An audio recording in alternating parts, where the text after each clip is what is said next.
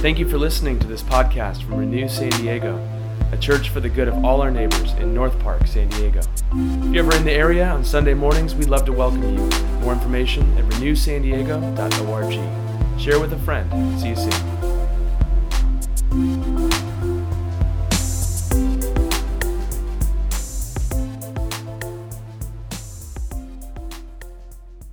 The scripture reading this morning comes from Genesis chapter twenty-two. Verses one through fourteen. Sometime later, God tested Abraham. He said to him, "Abraham." "Here I am," he replied. Then God said, "Take your son, your only son, Isaac, whom you love, and go to the region of Moriah. Sacrifice him there as a burnt offering on one of the mountains I will tell you about." Early the next morning, Abraham got up and saddled his donkey. He took with him two of his servants and his son Isaac. When he had cut enough wood for the burnt offering, he set out for the place God had told him about. On the third day, Abraham looked up and saw the place in the distance. He said to his servants, "Stay here with the donkey while I and the boy go over there. We will worship and then we will come back to you." Abraham took the wood for the burnt offering and placed it on his son Isaac, and he himself carried the fire and the knife. As the two of them went on together, Isaac spoke up and said to his father Abraham, "Father?" "Yes, my son," Abraham replied. "The fire and wood are here," Isaac said, "but where is the lamb for the burnt offering?" Abraham answered, "God himself will provide the lamb for the burnt offering, my son." And the two of them went on together. When they reached the place God had told him about, Abraham built an altar there and arranged the wood on it. He bound his son Isaac and laid him on the altar on top of the wood. Then he reached out his hand and took the knife to slay his son. But the angel of the Lord called out to him from heaven, "Abraham, Abraham!" "Here I am," he replied. "Do not lay a hand on the boy," he said. "Do not do anything to him. Now I know that you fear God, because you have not withheld from me your son, your only son." Abraham looked up, and there in the thicket he saw a ram caught by its thorns. He went over and took the ram and sacrificed it as a burnt offering instead of his son. So Abraham called that place, "The Lord Will Provide." And to this day it is said, "On the mountain of the Lord it will be provided." The word of the Lord. Thanks be to God. Let's take a moment now for silent reflection. Gracious God, we come to this moment, this moment of silence and reflection with so much stirring in our minds and our hearts. We come with questions, with fear, with anger. We come with joy and hope. We come with a lack of resources or an abundance of them. We come wondering if we can really believe these things, if it is really true what scriptures say about you, that you are a God of love and know us, care for us. And then we read a scripture like the one we just heard, which throws everything into confusion because it's so difficult to even articulate out loud. What we're really dealing with here is the question, can we trust you? Are you good? However we find ourselves in this moment, help us to see, Lord, that you know us, that you see us in all our complexity and our contradiction, and you are not only good, you are good specifically to each one of us, that you move toward us in sacrificial, self-giving love in the person and work of your Son, Jesus Christ. And so now we invite you to teach us by the power of the Holy Spirit in a way that our lives would be changed, our eyes would be open, our hearts would be enlivened, that we would be redirected outward to be your hands and feet wherever we go. So we simply invite you to teach us now, Lord, for our good and your, your glory. Amen. Well, I don't know if you know this about me, but I don't like sad movies. I, I really don't. I don't like slow dramas. I don't like sad movies. I like happy movies. I like um, summer blockbuster, blow-up movies. Those are great. And so we have this funny tradition in our home where uh, Saturday night when I'm putting the finishing touches on the sermon, Uh, Florence watches very sad movies, and she'll invite a friend over, her cousin over. They'll have a glass of wine, and and so they've dubbed it Saturday, where they watch sad movies on Saturday. And so everyone, it works out perfectly. Uh, they get to watch the movie they want. I don't feel like I've missed out at all, and it works out very well. Um, you know, part of my calling as a pastor is to walk through sadness with people. After this service, I'll leave, and I'll go and do a memorial service for someone who died way before their time. Um, but you don't have to be a pastor to know that this world has plenty of disappointment. Uh, and then you come to a passage like this, and you go, I don't like this story. I wish this story wasn't in the Bible. If I was writing the Bible, I would not put the story in there, okay? Someone right now I know is saying, and I probably agree with you, this is part of what I hate about religion. Uh, it has a text about child sacrifice. Um, and we're supposed to listen to this.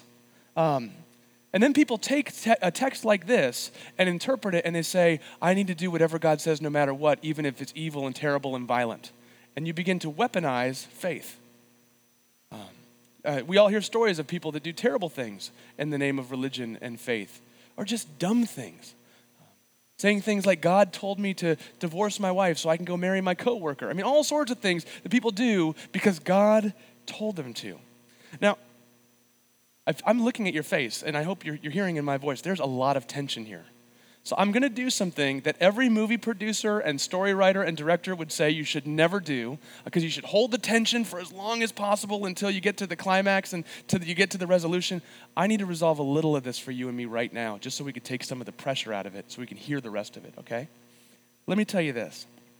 Um, This story is revolutionary for a reason you might never realize on face value.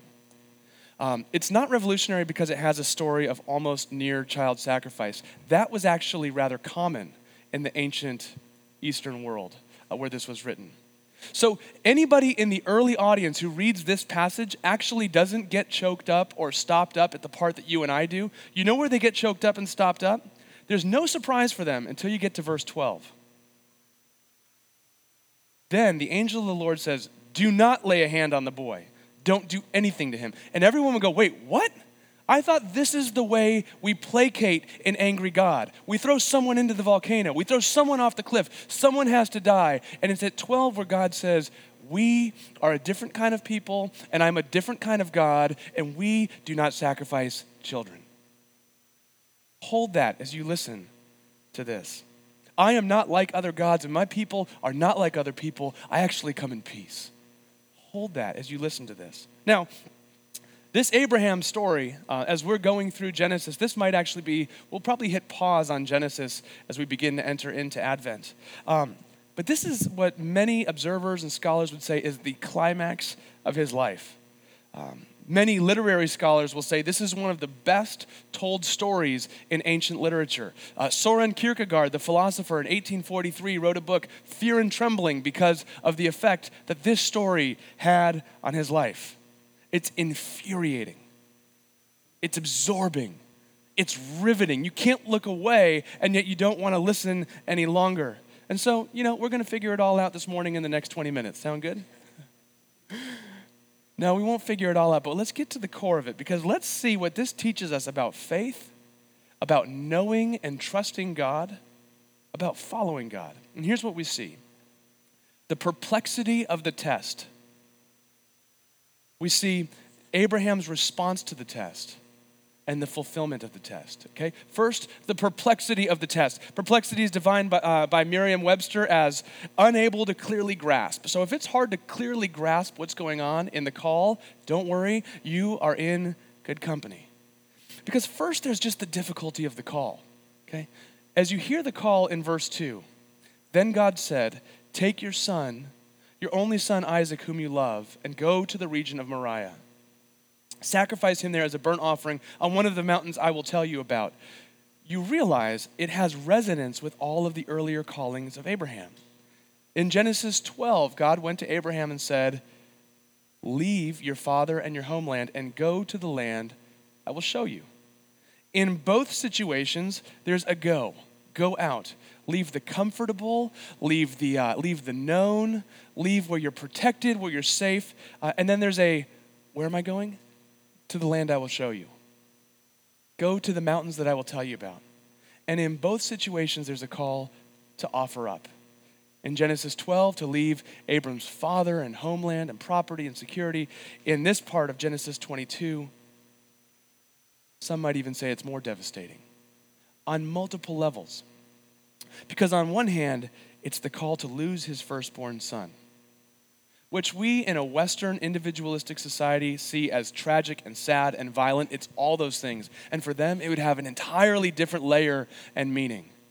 Because here in individualistic culture, when we want to say, who are you? We say, what kind of job do you have? What kind of house do you live in? What do you do for fun? What do you do? But in that culture and in many cultures around the world, we say, what's your family like? Well, tell me about your family. You're a part of a family. Abram is called to give up part of his family, but not only part of his family, the firstborn. Now, there is the story of Ishmael, which we've heard earlier. Ishmael has gone off, and so this is the only, and therefore the firstborn. All the rights go to this son, and in that culture, they had a rule called primogeniture, which means that the firstborn gets everything, almost everything. The firstborn carries on the family name. The firstborn carries on the family's resources and wealth and honor and dignity. So now you begin to feel the weight of not only the sadness of what's being called of him, but it's his entire future. It's his entire legacy. But it's also in the context of God had promised, I will bless you, and through you all the nations will be blessed. Go outside and try to count all the stars, and if even if you could, your descendants would outnumber them. Go to the beach and count all the sand, and even if you could, your descendants would outnumber the grains of sand. And I will do this through a son. I will do this through Isaac. And now God is saying, take Isaac and sacrifice him, and end the story. It's a perplexing test. The command of God apparently contradicts the promise of God. So I want you to notice that sometimes faith can be very confusing. If you ever feel like you're in a part of your relationship with God and you don't know what's going on, and it feels like a snow globe that's been shaken up and you're not sure which way to turn, just know that you're in good company. You are in good company. The command of God apparently contradicts the promise of God. And notice, for Abraham and Isaac, sometimes the God who is trying to save you actually feels like he's trying to kill you. There's a story of Elizabeth Elliot. Uh, this is one of the great stories of faith and Uh, forgiveness and courage in the last hundred years. Uh, she had a husband named Jim Elliot who discerned a calling to go and to be good news to people in Papua New Guinea who misunderstood everything he had to do and say and ended up killing him. There's a whole story on this thing where um, the people that Jim Elliot was with actually had loaded weapons and could have used them if they wanted. No, not, not a shot was fired. They would rather have their own lives taken than to take the lives of somebody else in this jungle in Papua New Guinea. And Elizabeth Elliot goes on to go back to that very people and befriends them and invites them into her home. Uh, it's a whole an amazing story. You can read about it in a book and see it in a movie called Through Gates of Splendor. But there's a story where Elizabeth Elliot goes to a friend, a, a shepherd in Wales, England. And the shepherd, uh, she was struck because the shepherd was taking the sheep and putting them in this vat of antiseptic that would keep them from all sorts of parasites that would end up invading their body and hurt, hurt their health and end up taking their lives. And the shepherd would take the sheep and dunk it in this vat, and the sheep would struggle, and it would bring its, you know, its nose up above the water, and the shepherd would push it back down, and again and again. And Elizabeth Elliot said, I wonder what it would feel like to think my shepherd is trying to kill me when he's actually trying to save my life. And then she said, oh, I know. The perplexity of the test. Now, here's what I want you to see. God is calling Abram to trust him with every aspect of his life. Uh, maybe a working definition of faith would just be to trust. To trust God when it makes sense, to trust God when it doesn't make sense. And here's what I'd say. Uh, people come to me often and say, look, I'm thinking of becoming a Christian. I can't believe I'm actually saying those words out loud, but I need to know, before I become a Christian, do I need to give up this, or do I need to give up that? Do I need to start doing this, or do I need to start doing that? I need to know now before I start this journey of following him. In other words, I won't become a Christian unless you can tell me I can do this or I can do that. And part of the witness of Genesis, Abram, if, if he was here, would tell you, look, God continually says, go to a land that I will show you. He doesn't give you a map. He doesn't make any promises about what it's going to look like. He promises to be with you along the way. God is continually saying, what I want is a commitment to follow me, to trust me no matter what. Now, here's the thing. You will never trust him when it gets confusing, when you can't see around the corner, when it seems costly. You and I will never trust him unless you can see he's not only useful, but he's beautiful. He's not only powerful, but he's also good. That he actually has your best interests and the interests of this world at the core of his being. In fact, he loves you more than you even love yourself. And this is where we see the story unfold through Abraham's response to the test. You see, um, notice how the narrative slows down in verse six. See, verses one through five go pretty quickly. So God comes to Abram, says go, says do this. They get on the donkey, they go. Three days later, all these other things happen. And then in verse six, the whole narrative just slows down. Abram took the wood for the burnt offering and placed it on his son Isaac, and he himself carried the fire and the knife. Even there, just pointing out this little bit of tenderness, this bit of care that Abraham takes the dangerous stuff, the fire and the knife, up the mountain. And the two went on together, and Isaac said to his father, the wood and the fire are here. Where's the lamb for the burnt offering? In fact, this is the only place in the Bible where we hear Abraham and Isaac talking together. And he says, where is the lamb? And Abraham's, Abraham says, God will provide the lamb. What compels Abraham up that mountain? It's not, I need to do this or God will kill me. It's not, I need to do this or I'm going to be a sinner in the hands of an angry God. It's not, someone has to die to placate this deity. What compels Abraham up the mountain in all of his confusion, in all his frustration, in all his fear and trembling? God will provide. God will do it. God will see to it. In fact, that word provide in verse nine in Hebrew means to see to it or to see. So in other words, he's saying, my son, you cannot see the lamb. I cannot see the lamb, but God will see to the lamb. I don't see all the turns, but I know that I can trust God on this road and where it's going. That's what's getting him up the mountain. It's not, I can do it. I must do it. I will do it. It's, God will do it. God will provide. The name of the mountain is not on this mountain God will be obeyed. It's on this mountain God will provide. In Hebrews chapter eleven, later on, reflecting on this, an early church leader says, by faith, Abraham, when put to the test, offered up Isaac. He who had received the promises was ready to offer up his only son, of whom he had been told, it is through Isaac that descendants shall be named for you. He considered the fact that God is able to even raise someone from the dead, and figuratively speaking, he did receive him back. One commentator opened my eyes to what might have been going on in Abraham's mind here as he says, Abraham reasoned that no matter what, God would fulfill his promises, even if it meant raising Isaac from the dead.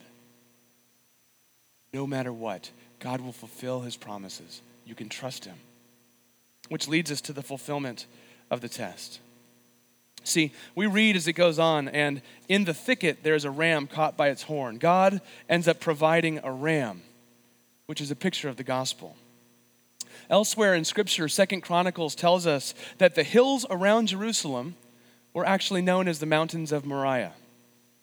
That Jerusalem itself, the, the temple where God would meet with God's people, that Jesus was crucified outside the city on a hill, and all of this was in the very land called God will provide. Because later, God will provide the ultimate ram, the ultimate sacrifice.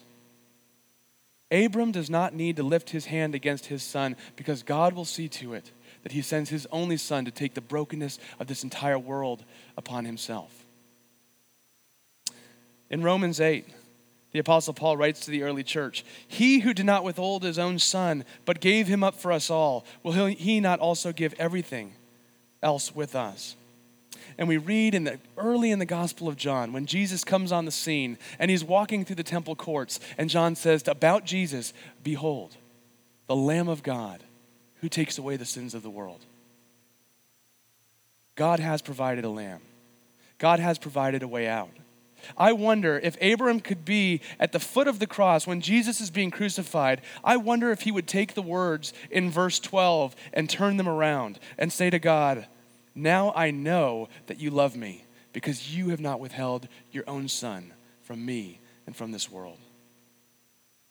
Abraham and Isaac going up the mountain is a picture of the price that the father and son paid at Calvary.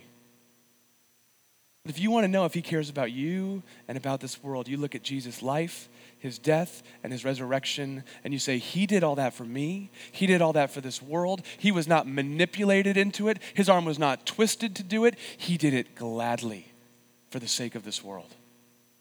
Let that melt your heart. When you see the pain of your own life, look to the cross and to his resurrection. When it feels like a dead end, look to the promise of the resurrection that says he's making new things out of even seemingly dead ends. That every tear will be wiped from every eye and every injustice will be done away with. And allow that to infiltrate your soul, to melt your heart. Allow that to compel you to him, to trust him. Allow that to propel you outward, to be an agent of that kind of renewal. You can trust him. You can trust him when it's clear. You can trust him when it's foggy and you can't see forward. Uh, I'll conclude with a story, true story, of Mother Teresa. She, at her uh, house of the dead and dying in Calcutta, she had this really successful cardiologist who came out to volunteer his services to hopefully heal some people. So he came out there and he said, "Mother Teresa, I'm this experienced doctor. This is my credential and all this." And she said, "Your job for the time you're here is to go to the house of the dead and the dying and hold people as they die. Look them in the eyes and tell them they're beloved. So they will not die alone. They'll die with dignity." So he did that. He was transformed. And as he's coming back to the States, she said, "How can I pray for you as you're back on your way?" And he said, "Mother Teresa, would you please pray for us? We have a lot of uh, decisions to make at the hospital, a lot of big opportunities. There's a lot in the balance. Would you please pray for clarity?" And Mother Teresa said to this man, "You Americans are always asking God for clarity. I will not pray for clarity for you. I will pray for enough trust and enough hope and enough faith that you will follow him even when it's unclear. Follow him not because you can see where it's going. Follow him because he's trustworthy." Let's pray together. Gracious God, even now, we still do tremble as Søren Kierkegaard did when we read this story. Uh, we just barely scratched the surface, but hopefully we began to get toward the core of what this is all about. That you are a God of peace, that you are a God of justice, you're a God of mercy, you're a God who gives your own life on our behalf so that we do not take anyone else's lives. In a world of violence, even in our lives of violence, whether it's violent actions or violent thoughts, the things we do to others and the things that we do to ourselves, the things that are done to us, we need that kind of peace that would go up the mountain for us. And as Abram took Isaac and laid him on the wood on the mountain, help us to see, Jesus, that you are the true Son who was laid on the wood of the cross in the same mountains. That Isaac's life was spared, that our life is spared because you gave your life. And so help us to enter in even now, as you were put outside so that we could be brought in, as you were rejected so that we might be welcomed, as you were put to death so that we might be brought to life. Help us to see that you are not only useful, but you are beautiful. You are not only powerful, but you are good. And help us to surrender our lives more and more to you, even now, in your name. Amen.